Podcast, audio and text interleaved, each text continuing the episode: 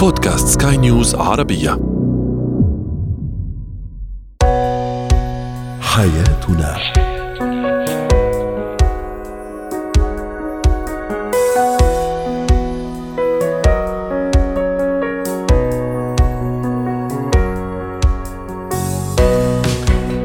أحييكم مستمعينا أينما كنتم أرحب بكم إلى هذه الحلقة الجديدة من حياتنا الفضاء اليومي الحياتي والأسري. والنفسي مواضيع متعددة اليوم.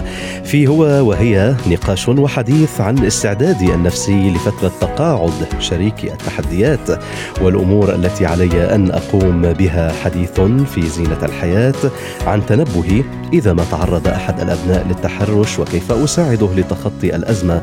وفي مهارات الحياة ضرورة أن أجنب تأثير ذكرياتي السعيدة أو المؤلمة على علاقاتي مع الأشخاص. هو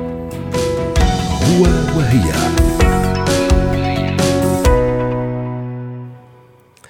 فترة مقلقة حافلة بكل التحديات. زوجي أو زوجتي اقتربت من مرحلة التقاعد. كيف أستشرف هذه الفترة؟ وما الذي علي أن أقوم به في تلك الفترة؟ الشائكة والتي تختلف فيها الأطباع كثيرا ولربما تكون محل خلافات كثيرة في المنزل والبيت.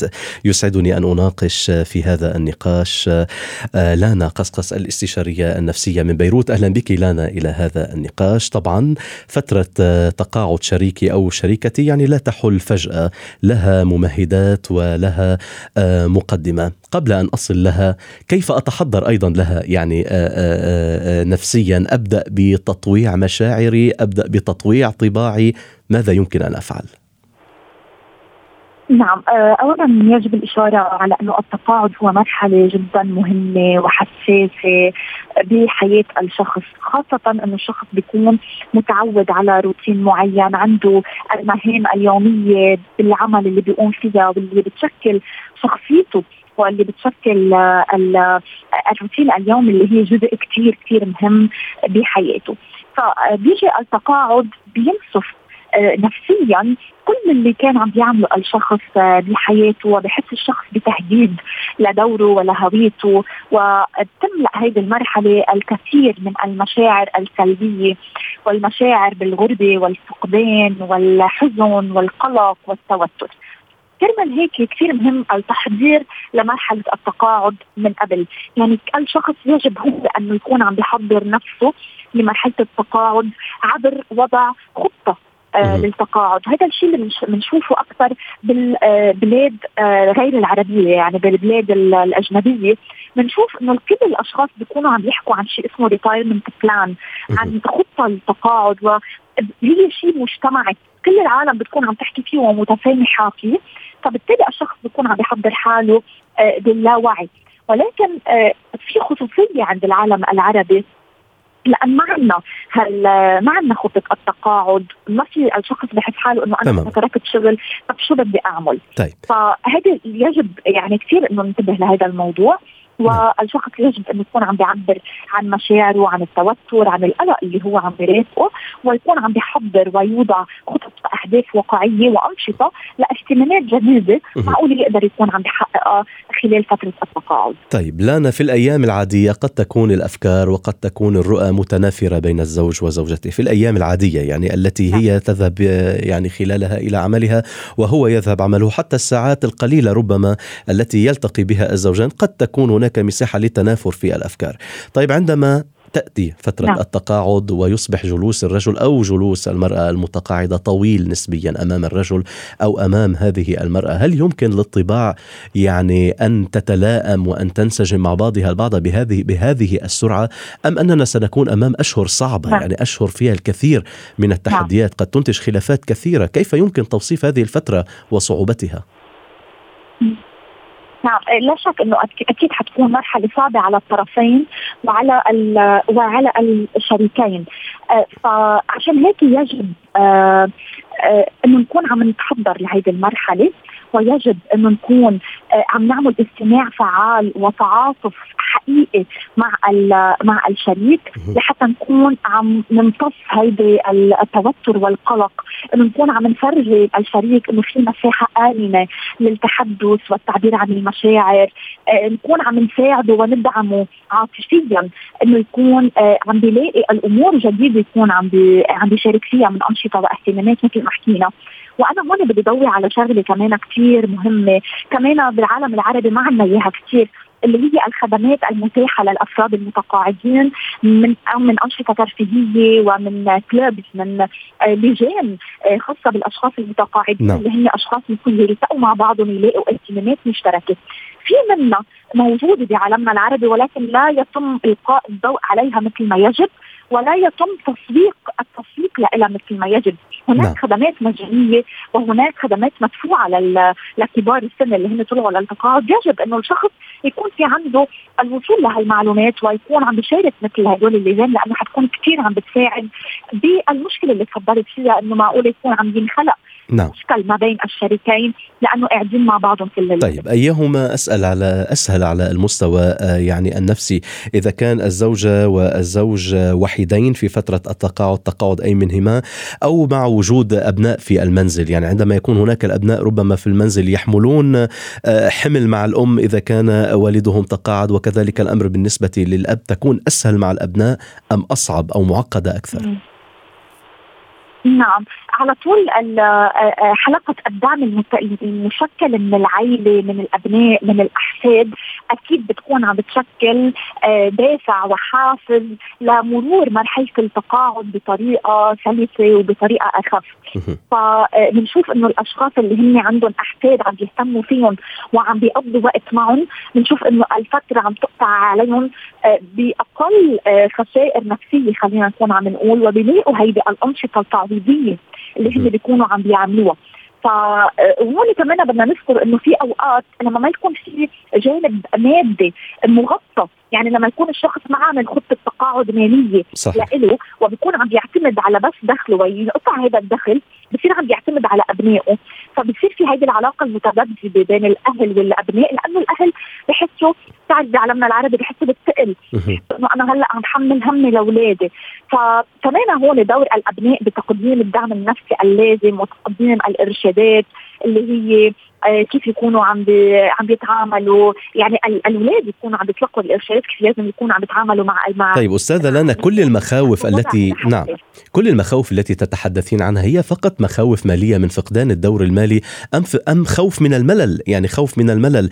ونحن نعد لهذه الحلقة من الأمثلة مثلا التي مرت مع الزملاء بأن هناك رجال متقاعدون بذات التوقيت الذي اعتادوا فيه الذهاب إلى عملهم مثلا يلبسون أحلى الحلل أحلى الثياب ويحاولون قضاء هذا الوقت نعم. الذي تعودوا عليه خارج يعني خارج المنزل في العمل في مكان آخر ولربما في يعني آه، من باب عدم الشعور بهذا الفقد أو أو بهذه الغربة عن العمل. فيعني هذا يفسر الغياب. فقط مادي أم الغياب هو فق أو أو أن القلق والخوف هو آه، من الملل الذي قد يعني آه، تؤدي إليه هذه الفترة.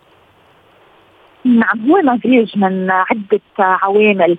آه لأنه كمان مثل ما تفضلت الروتين اليومي اللي بيكون عم بيعيشه الشخص وبينكسر بيكون عم بيعمل له زعزعة بهويته المهنية. وبيكون عم بحس يعني هلأ نحن مين ما بيقول بيقول عرفوا عن حالكم أنا بعرف عن حالي اختصاصية نفسية حضرتك بتعرف عن حالك مقدم برامج. فهالقد الرابط بحياتنا المهنية هي قوي؟ وقت اللي بنوصل للتقاعد نحن نفقد هذه الصلة مع مع الصفة المهنية وبالتالي بتصير في زعزعة بالهوية الفردية. ف وما بالك إذا ما في شيء يعني ما في بنية مالية صلبة. نعم. الشخص عم بيقدر يعتمد على حاله بفترة التقاعد؟ بتصير اسوء فهي عدة عوامل تجتمع مع بعضها. يا تزيد الامر سوءا يا بتكون عم بتخلي التقاعد يمر بشكل آه، آه، أفضل. تماما. من هنا حديث الخطة يكون هو الأولوية وهو آه، المهم في هذه المرحلة. كل الشكر لك لنا قصقص من بيروت الاستشارة النفسية. زينة الحياة. أشعر بأن أحد أبنائي يتعرض للتحرش أو تعرض للتحرش في بيئته العائلية المدرسية. لا أستطيع أن أفتحه بهذا الموضوع ولا أعرف من أين أبدأ وكيف أتصرف. دكتورة منى لملوم الاستشارية الأسرية أهلا بك إلى هذا النقاش. الأولوية في هذه النقطة دكتورة منى مساعدة ابني على تخطي يعني الأزمة أم آه، مساعدته للذهاب ومواجهة يعني المتحرش في مثل هكذا لحظة دقيقة. ماذا تكون أولويتي؟ آه، فقط أن آخذ منه اعتراف أن يفصح لي عمن تحرش به أم أذهب وأواجه فورا ويعني آه، أدخل في مواجهات كبرى. أهلا بحضرتك أستاذ عمر. الحقيقة هي الأولوية إن أنا أسمع وأعرف كويس قوي الموضوع وأتأكد وأعرف تفاصيله وأساعد الطفل إن هو يحكي لأنه في الحالة اللي زي حضرتك بتحكي عنها هو بيكون خايف جدا إنه يحكي وبيكون عنده إحساس بالذنب أو الشخص ده بيكون مخوفه تماما من إن هو يحكي أي حاجة لأهله. فأول حاجة إني أطمنه أسمعه آه، أعرفه إنه هو مش مسؤول اطلاقا عن أي حاجة زي كده آه، تسببت له في أذى وإن أنا بالعكس معاك وخلينا نسمع منك ونعرف إيه التفاصيل اللي حصلت وبعد ما أتأكد وأعرف مين الشخص وإيه اللي عمله بالظبط بناء على كده باخد رد الفعل المناسب وبنواجه طبعا الشخص المتحرش وبناخد رد الفعل المناسب تجاهه سواء كان من داخل الأسرة أو من خارج الأسرة في نطاق المدرسة حد من سنه أو حد أكبر كل المعلومات دي بتحدد طريقة التعامل المناسب مع المشكلة. تماما، كيف سأسحب من ابني هذا الاعتراف؟ يعني كيف سأفاتحه بالموضوع حتى يطمئن قلبي وحتى أعرف إذا ما كان ابني متعرض للتحرش أم لا؟ أول حاجة لازم أكون عارفاها آه، كأم أو أكون عارفها كأب هي العلامات اللي تديني مؤشر إنه ابني تعرض لشيء زي كده. يعني إيه هي الإشارات اللي ممكن آه، أنتبه منها؟ آه، مثلا إنه ابني فجأة كده بقى بيقلق جدا بقى بيصحى من من النوم على كوابيس أكله اتغير بيتعمد إنه يبتعد عن شخص معين أو مكان معين يعني مكان كان بيحب إنه يروحه فجأة ابني مش حابب يروح المكان شخص كان مقرب منه جدا وبيحب إنه يكون معاه وبيطمن معاه فجأة هو رافض تماما إن هو يكون مع الشخص ده. إنه هو لشخص عدواني هو بنفسه. آه يبقى عنده خوف شديد. أو تظهر كمان علامات على جسد الطفل. طبعا علامات على جسد الطفل دي مش شيء أكيد إنه آه يكون موجود ولكن بتحصل طبعا مع بعض الحالات. تماما. إذا ما اعترف لي ب آه، يعني بأنه تعرض لتحرش من بيئته المدرسية من بيئته العائلية لا فرق. ما هي الخطوة الأولى التي يجب أن أقوم بها لأخرجه من هذه الأزمة بداية يعني لأساعده على الخروج من هذه الصدمة قبل التصرف القانوني أو قبل التصرف المسلكي أو قبل يعني آه، كل الآليات الأخرى؟ آه، أول حاجة لازم أكون هادي جدا أو هادية جدا وأنا بسمعه. مش مش إن أنت اللي غلطان. ومثلا إذا هو الشخص ده لازم طبعا زي ما قلت لحضرتك لازم برضه نكون معرفين الطفل إن في حيل بيستخدمها الأشخاص دي وأبقى شرحها. طيب إذا الطفل وقع في حيلة من الحيل اللي ممكن برضه نبقى نذكرها للمستمعين.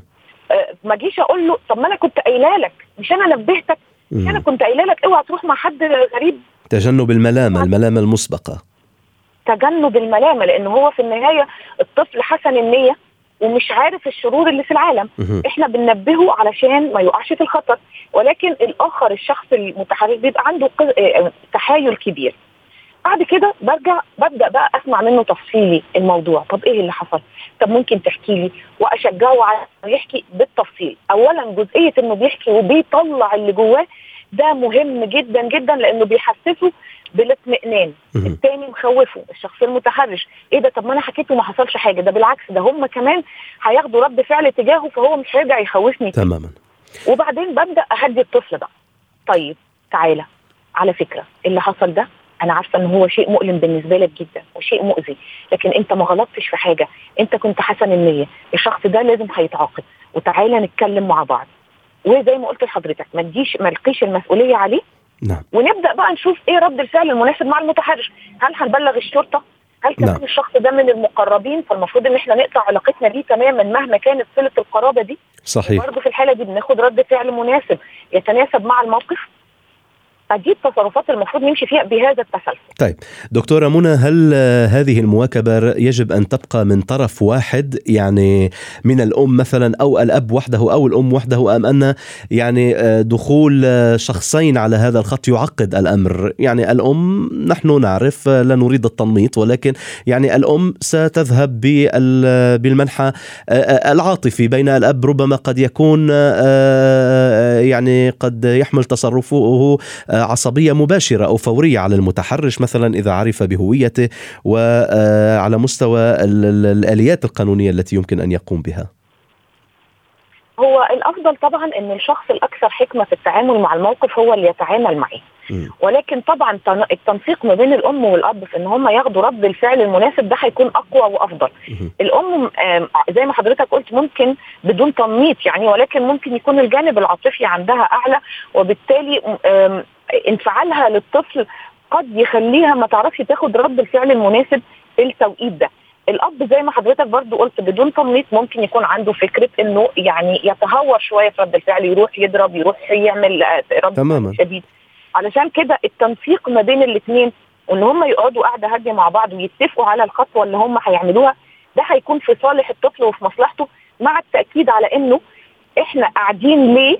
علشان نجيب حق ابننا. تماما. حق ابننا هيجي إزاي عن طريق القانون طيب المفروض ان إحنا نبقى مطمنين ابننا ونوري له المتحرش وهو بياخد جزاءه لأن ده بيطمن الطفل أكتر نعم. أنا دلوقتي الراجل ده خوفني وأذاني ولكن خد جزاؤه إذا المجتمع اللي أنا عايش فيه مجتمع آمن نعم. وبيتم بيتم في تطبيق القانون وحماية الضعيف إلى أي حد أيضا تماما إلى أي حد دكتوره منى إلى جانب الطمأنة. تكون مثل هذه الخطوة عندما تصل إلى خواتيمها أيضا درس ل يعني لهذا الابن لعدم تعرضه لمثل هكذا حادثة. أيضا ولنقل هذا الدرس إلى غيره من زملائه في الدراسة ربما الذين تعرضوا للتحرش أو أحد الأقارب أو غير ذلك كدرس يعني.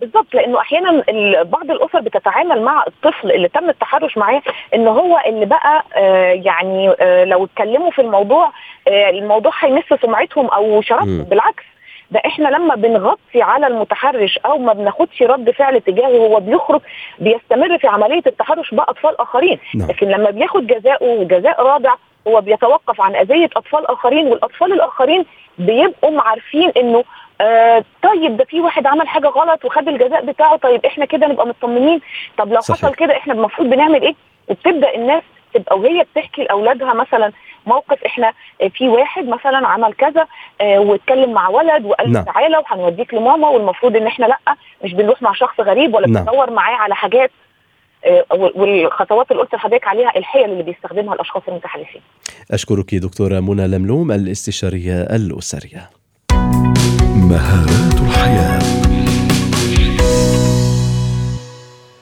عندما تبدأ ذكرياتي السعيدة أو المؤلمة في التأثير على علاقاتي مع أشخاص معينين يجب أن أضع علامة استفهام كبيرة وأن أراجع نفسي. تانيا عوض غرة المدربة مدربة مهارات الحياة. أهلا بك إلى هذا النقاش. يعني العملية صعبة معقدة جدا.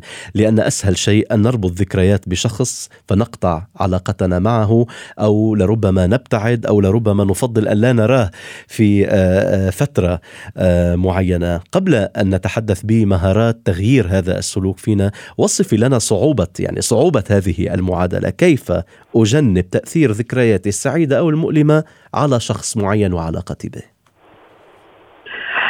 هي دون شك كما تفضلت هي تجاربي وذكرياتي. آه يعني مع ضمير المتكلم.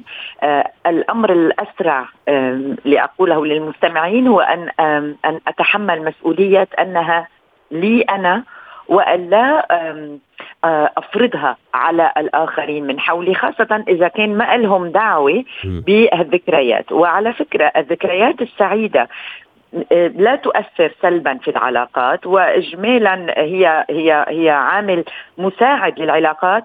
بس طالما ما بتطبق ذكرياتي السعيدة وبتوقع إنه عيش نفس الشعور مع السعيد مع الناس الجداد بحياتي. إنما القضية والصعوبة هي في الذكريات الأليمة الذكريات المتعلقة بالصدمات صحيح. التروما إلى ما هنالك. وهنا موضوع آه، يختلف كليا. هل من أشخاص أستاذة تانيا برأيك يعني آه، يقعون آه، ضحيه عدم تجنبنا لتأثير مشاعرنا يعني أشخاص لا علاقة لهم أصلا بمشاكل أو حزينة أو سعيدة أو بأحداث سعيدة أو حزينة فقط يقعون ضحايا لمجرد كلمة وصلتنا أو حديث وصلنا عن شخص معين فربطنا هذه الذكريات والمشاعر به فقاطعناه وأبعدناه وهو ضحية مثلا؟ صح. يمكن أن يحدث ذلك. ألم ألم ألم تعش هذه التجربة ولو من من فلان قال لفلان عنك أنك قلت كذا وفلان الثاني قطع علاقته بك إلى ما هنالك لأنه ربط بعلاقاته السابقه هلا في شغلة مهمة كمان لازم نتنبه إنه في بعض الشخصيات التي تتعلق بالذكرى السيئة والصدمات بتتعلق فيها يعني بتصير جزء من حياتها وبتطبق مخاوفها على كل علاقاتها فبتصبح علاقاتها كلها آه، غير صحية وغير صحيح. سليمة ليه؟ آه، اعتقادا منهم إنه هن بهالطريقة عم بيحموا حالهم من عدم الوقوع آه، بالتجربة ذاتها أو بالصدمة ذاتها نعم. ولكن هيدا الشيء بيسيء يسيء لعلاقاتهم فبتصير علاقاتهم كلها مشوبة بهذه الذكريات الأليمة نعم. التي عاشوها وحدهم وعم بيطبقوها على غيرهم بعلاقاتهم يلي مثل ما عم تتفضل حضرتك ما لهم خصة فيها طيب لندخل أستاذة تانيا إلى الدائرة الأدق والأعمق الآن. حصل الأمر الواقع. هؤلاء الأشخاص الذين لدينا معهم ذكريات سعيدة أو مؤلمة بالأمر الواقع هم أمامنا لساعات خلال النهار. أصبحوا أقاربنا بفعل زواج قريب من هنا ومن هناك. أصبحوا آه، زملاء في العمل. وقع الأمر الواقع. كيف أجنب تأثير. ذكرياتي السعيدة أو المؤلمة حيالهم؟ نعم. اولا علي ان ان أن أعترف لذاتي بمسؤوليتي في تشكيل تلك الذكريات. عندنا ميل بشري طبيعي هو استسهال أن نكون فقط ضحية الماضي. ولكن هذا الماضي أنا ساهمت به بطريقة معينة مع هذا الشخص. حتى ولو كنت ضحيته لهذا الشخص. آه، آه، بدي أحمل جزئية حتى ولو واحد بالألف مسؤوليتي في هذا الماضي. لما بتخاوى مع هذا الماضي بقول لحالي أول شيء بدي أقوله أنا اليوم قررت ما خلي هالماضي يأثر على علاقتي. بدي آخذ قراري لي متى ما أخذت القرار هذه الخطوة الأولى والأصعب. الأسهل هو أن أجتر هذا الماضي وان وأن أستعيد الصور النمطية أو الصور السيئة أو الصور إلى ما هنالك. صحيح. الحل الأول هو أن آخذ القرار بأن لا أجعل هذا الماضي يؤثر على علاقتي، إذا بأحسن الأحوال إذا بيمشي الحال معي بهالطريقة هذه الخطوة الأولى ولكنها ليست كافية خاصة كلما زادت الصدمة في الماضي أو الآلام في الماضي كلما أصبح الأمر أكثر تعقيدا في في حياتنا اليومية، الأمر الثاني اللي بدي أعمله بدي أتعاطف مع ذاتي، ما بدي بس أتذكر الذكرى بدي بدي افهم المشاعر التي مرت بي وتمر بي كلما استذكرت هذا الماضي. هل هي مشاعر حزن؟ هل هي مشاعر غضب؟ كل المشاعر جيدة وكل مشاعر مهمة. بس اعترف لحالي شو المشاعر اللي عم بعيشها. بسأل حالي السؤال الثاني ما هي حاجتي؟ إذا أنا مثلا عم بشعر بالغضب بعدني من هالذكرى كل ما بشوفها الإنسان قدامي يمكن أنا بعد ما حليت يلي صار بالماضي. ما يمكن ما قعدنا حكينا يمكن اطلب منه إنه أنا بحاجة إني أنهي هالموضوع من الماضي وبحاجة إنه نحكي سوا بدي أحط نقاط على الحروف. طيب أستاذة تانيا كثيرون يقولون بشكل سريع لو سمحتي كثيرون يقولون إنه هناك ضرورة أن أراجع نفسي أنا لحظة وقوع هذه الحادثة. لعله يكون هناك أفق يغير من رأيي بهذا الشخص يعني ويعيد العلاقة سوية على الأقل بشكل سريع جدا. صحيح. صح وهذا ما قصدته بحمل مسؤوليتي ولو كانت واحد بالألف نعم. مما حصل في الماضي. تماما. آه أنا مسؤول ومسؤولة اذا علي أن أتحمل تماما. وهيدي المساءلة الشخصية بدي أعمل. تماما. وصلت فكرة. شكرا لك تانيا عوض غره مدربة مهارات الحياة. ختام عدد اليوم من حياتنا. شكرا للمتابعة.